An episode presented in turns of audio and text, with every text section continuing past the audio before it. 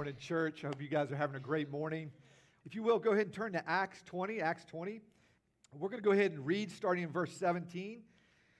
And then we're going to read a section of Scripture here to finish it out. And then I'm going to really concentrate just on one verse today.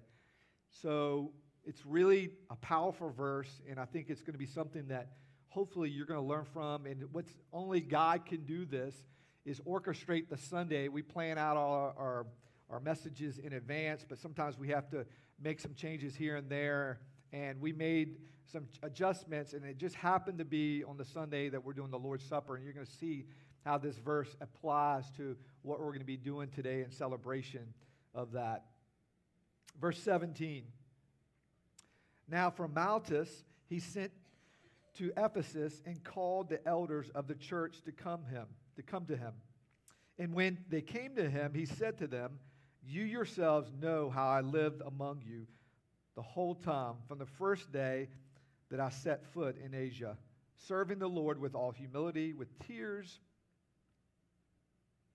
and with trials that happened to me through the plots of the Jews. How I did not shrink back from declaring to you anything that was profitable, and teaching you in public and from house to house, testifying both to Jews and to the Greeks of repentance toward God and of faith in our Lord Jesus Christ. And now, behold, I am going to Jerusalem, constrained by the Spirit, not knowing what will happen to me there, except that the Holy Spirit testifies to me in every city that imprisonment and affliction await me. But I do not account my life of any value, nor is, a pre- nor is precious to myself, if only I may finish my course and the ministry that I have received from the Lord Jesus, to testify to the gospel of grace of God. And now, behold, I know that none of you among whom I have gone about proclaiming the kingdom will see my face again. Therefore I testify to this day that I am innocent of the blood of all, for I did not shrink from declaring to you the whole counsel of God. Pay attention, pay careful attention to yourself and to all the flocks in which the Holy Spirit has made you overseers, to care for the church of God, which he obtained with his own blood." We're going to be coming back to that in just a minute. "And I know that after my departure, fierce wolves will come in among you, not sparing the flock, and from among your own selves will arise men speaking twisted things to draw away the disciples after them. Therefore be alert, remembering that for three years I did not cease day, night or day to admonish everyone with tears. And now I commend you to God and to the word and to the word of his grace, which is able to build you up and to give you the inheritance among all those who are sanctified. And I covet no one's silver or gold or apparel. You yourselves know that these hands ministered to my necessities and to those who were uh, with me. And in all things I have shown you that by working hard in this way, we must help the weak and remember the words of the Lord Jesus. Now he himself said, it is more blessed to give than to receive." It's a great time this season to remember that.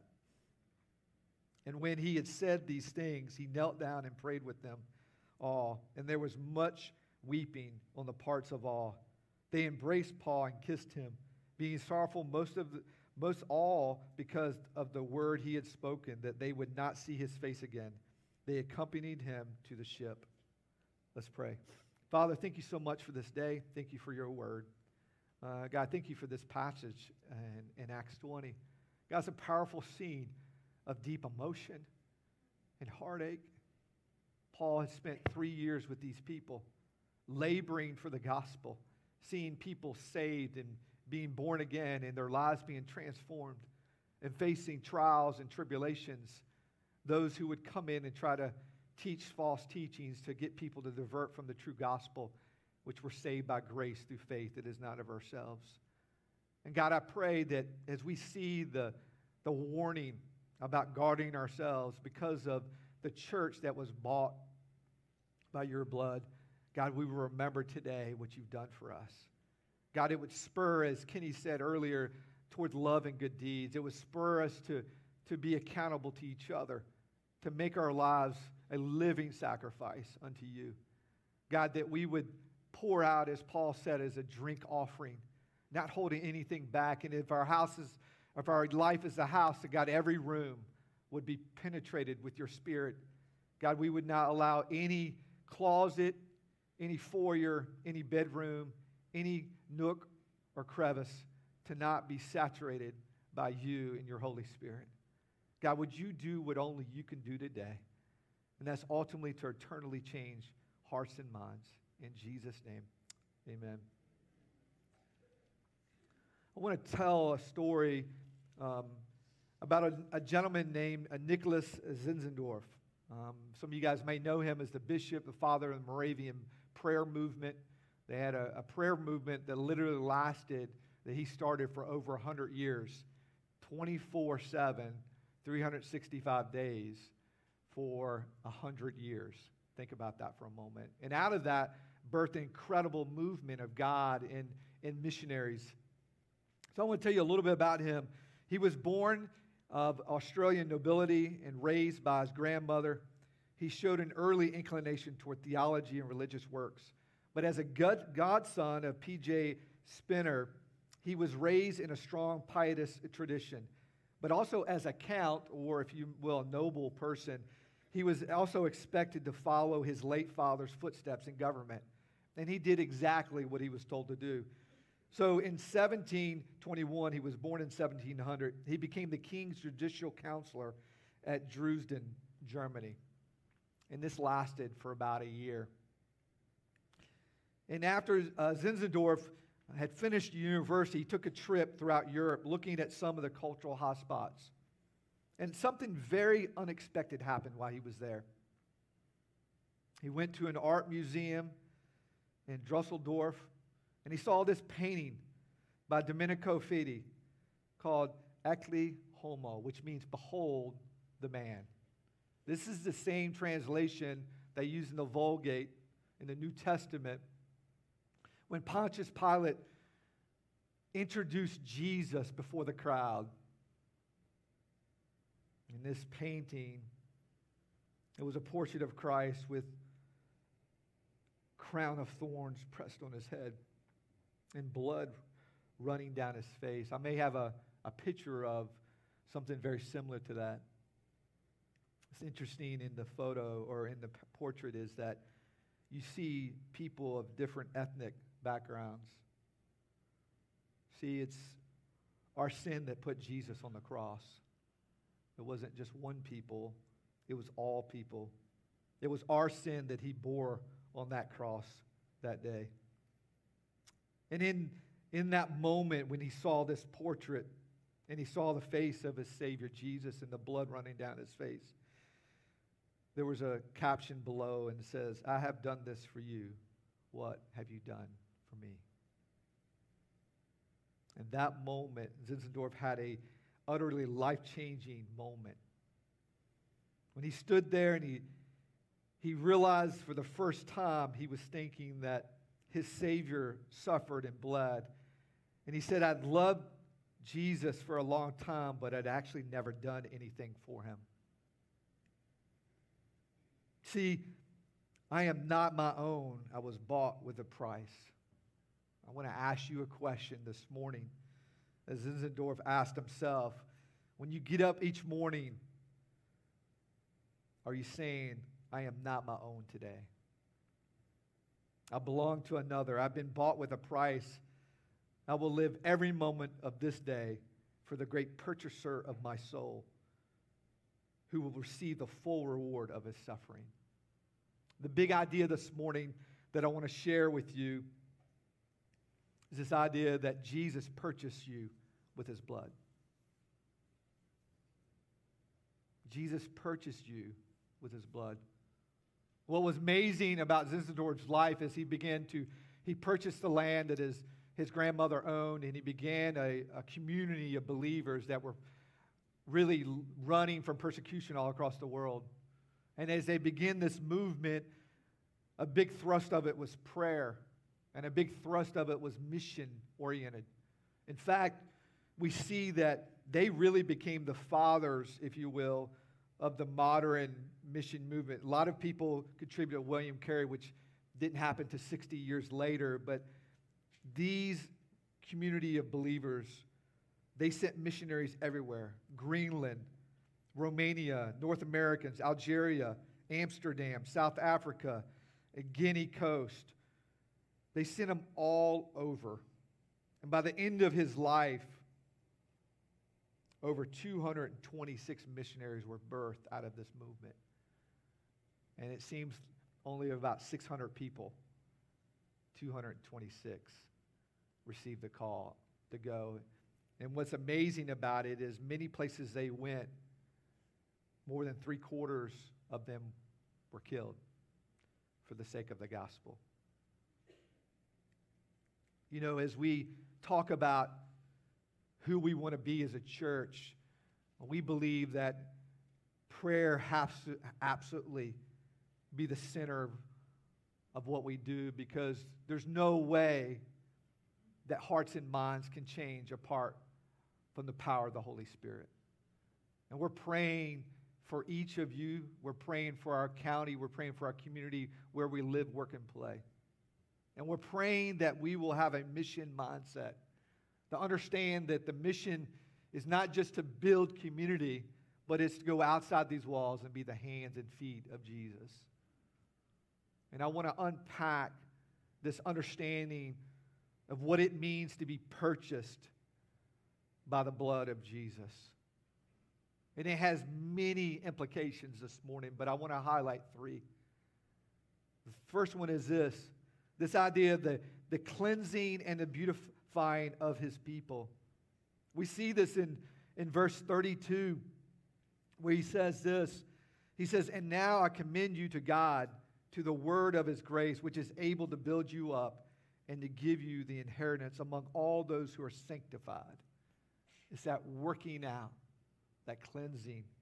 In fact, we see this also in the book of Ephesians. We see where if, uh, Paul is talking about this understanding of how it's just as in marriage, the, the marriage of Jesus and his church, the bride, is this cleansing and the beautification. It says here, "Husbands, love your wives as Christ loved the church and gave himself up for her." Think about that, men. I shared with the Men of Valor just a week or so ago about this understanding that our main responsibility in life is has intimacy with the Father. And so out of that intimacy is an overflow of how we live life. And this is what Paul is reminding us of, that we might be sanctify her, having cleansed her by the washing of the water with the word, so that he might present the church to himself in splendor, without spot or wrinkle or any such thing, that she might be holy and without blemish. Verse twenty-six says to sanctify the church. The holiness of his people will be his reward. Verse twenty-seven says to present her to himself splendor, without spot or wrinkle. So his reward will be the beauty of his bride, as will be the splendor and glorious at the marriage feast of the Lamb. So I ask you, before we take the sacred cup this morning, are you striving with all your might to render to Jesus the reward of his suffering? To offer up to him what he has purchased, which is you. See, that idea of purchase, or that idea to obtain, some of your translations may say it, is to, to bring to yourself, to make your own. It's that, it's that picture of a husband and wife, that intimacy, the closest of intimacy that anyone can ever know, the intimacy with us and our Father, the purchaser of our soul, Jesus Christ. Is your heart in tune with his heart? His heart that considers your holiness something worth dying for. Are you putting the same price on your holiness that he did? Or do you neglect that what he died for, what he purchased? See, first, the reward of Christ's suffering is the holiness of his people. He suffered, he bled, he died to obtain a people, to make that people holy, to make his bride cleansed clean, and beautiful. Your holiness, your spiritual beauty is the reward of his suffering and the purchase of his blood. And he will have it from all those who are truly his.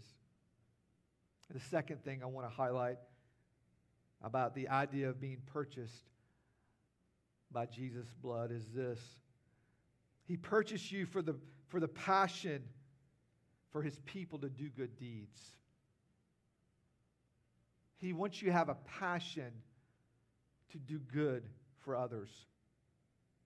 We see this in verse thirty-four in that same text where it goes on to say, and you yourselves know that these hands have ministered to the necessities and to those who were with me. Right? And it goes on to say, remembering that thing that Jesus said, it's better to give than to receive. See, the second reward of Christ's suffering is his zeal for his people for good deeds. Titus two fourteen says this.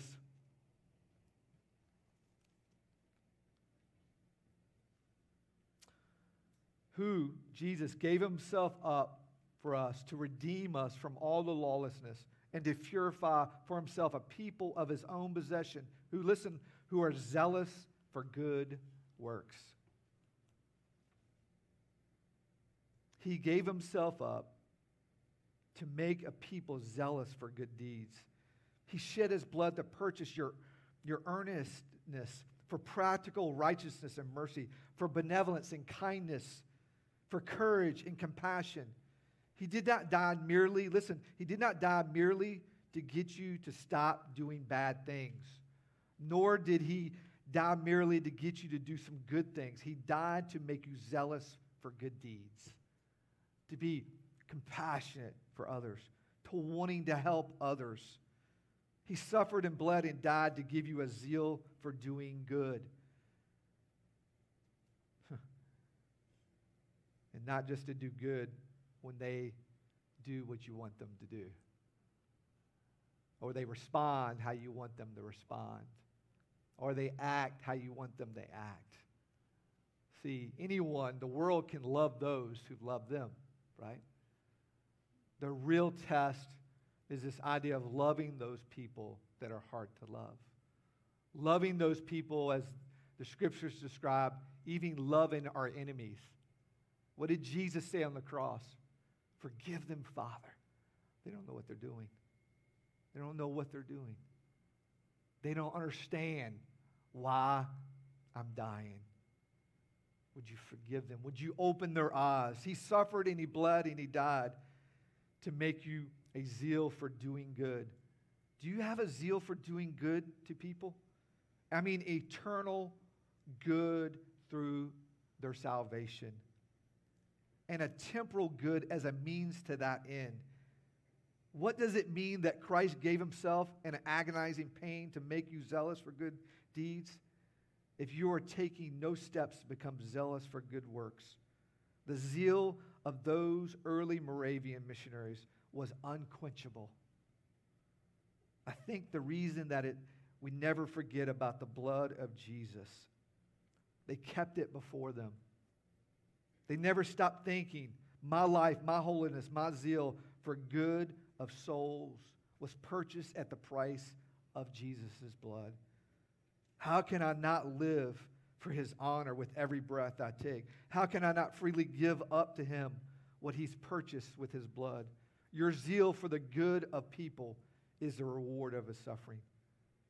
Let me ask you, are you with him or against him in his suffering? Are you for the good of others? The third thing I want to highlight today, why and the purpose of Jesus' blood purchasing us is this, as a ransom church for every people group. We see at the beginning of this text, up in verses twenty, twenty-one, he says this, and how I did not shrink back from declaring to you anything that was profitable, and teaching in public and from house to house, testifying both the Jews and the Greeks of repentance toward God and our faith in our Lord Jesus Christ. And we see this beautiful verse in Revelation five nine, which says this: "And they sang a new song, saying, 'Worthy are you to take the scroll and to open its seals, for you were slain, and by your blood you ransomed people for God from every tribe, from every language and people and nation.'" Our goal in life should be to live out a life sold out for the gospel, sold out for Jesus. And as we go about doing good for others with the purpose of seeing their, their life redeemed, shedding light on the gospel, we should not be deterred by any skin color, by any cultural background, by any Uh, social, economical background. We should pursue all people with the same passion. See, the final reward of Christ's suffering is a ransomed church where every tongue, every language, every tribe, every nation, every skin color is represented. And by his blood, it says he was ransomed. Persons from every people group in every world, every tribe, every language, every group, every ethnicity, anywhere there's pockets of people, we need to be reaching them for the gospel. The reward of his suffering is a gathering from all peoples of the world that find that the response in faith to Jesus. In other words, the blood of Jesus was shed not just to purchase your holiness and your zeal for good deeds, but, but the holiness and good deeds of all the worldwide church of God, including sheep that are not yet in his fold. Before the foundations of the earth, we know that Jesus laid down his life. So, does your heart beat for what the Savior's heart beats with today? That you want to see every tongue and every tribe and every nation reach for the sake of the gospel? When we come to the Lord's table in just a few moments, with the cup and the bread, proclaiming his death, will you be able to say to him with a clear conscience, "There's nothing I want more in my life than what you bled to obtain. There's no reward in my life that I want more than the reward of your suffering." If you look at your life and come up wanting, as we all will, do not forget this: the reward of his suffering is also for several other things. One is this: the forgiveness of sins. Ephesians one seven says this: "In him we have the redemption through his blood, the forgiveness of our trespasses, trespasses according to the riches of his grace." And we're justified by that through faith. Romans five nine says this: "Since therefore we have been justified by his blood, much more shall we be saved by him from the wrath of God." And our reconciliation, our intimacy, our oneness with the Father, again, understanding Romans five ten says this: "For if while we were enemies, we were reconciled to God by the death of his Son, much more now we are reconciled, shall we be saved by his life." And also the fact that we have a cleansing of our conscience, Hebrews nine fourteen. "How much more will the blood of Christ, who through the eternal Spirit offered himself without blemish to God, purified our conscience from dead works to serve the living God." And then ultimately, this idea of final victory over Satan. See, we're, we're in this state right now from D-Day to V-Day. The minute in World War Two that Allies were able to take D-Day and take that beachfront, they knew it was just a matter of time till V-Day. And we are in a kingdom that has come but is coming. Jesus has defeated Satan, but the ultimate, ultimate defeat will be that at the end of time. And it says right here in Revelation twelve eleven, it says this: "And they have conquered him by the blood of the Lamb and by the word of their testimony." Today, you understand, as we take the Lord's Supper, that you were purchased by the blood of the Lamb for the purpose of being holy, being cleansed and beautified as a people, as a bride. And the fact that to have passion to do good to others, not for the sake uh, solely of doing good, but the idea that will draw attention to the gospel and someone may put their faith and be redeemed. And then ultimately this idea that every people of every tongue, of every tribe, of every nation will be redeemed and bought back. It's this idea of, of bringing us back to what God created us to be, and that is in perfect union with Him. And listen, you can't do that on your own. If you're here today, you need to understand you can't clean yourself up. In fact, Isaiah sixty-four six says this, all our good works are like filthy rags. Don't want to be disgusting in any way, but it literally means it's like menstrual rags. In other words, it does nothing to clean us up. The more we try to clean ourselves up by doing good just shows our pride and our arrogance that we're trying to find a way apart from the provision that God has provided for us. So today, my, my, my ultimate desire for you is to put faith in Jesus. Listen, stop trying to clean yourself up. God does that. And when you surrender Him, it's this day by day, moment by moment, that sanctifying that God works out with the sole purpose, listen, to understand that your main goal in life is to have the intimacy with the Father. And all these things overflow because of the purchased, you were purchased by the blood of the Lamb. Will you stand?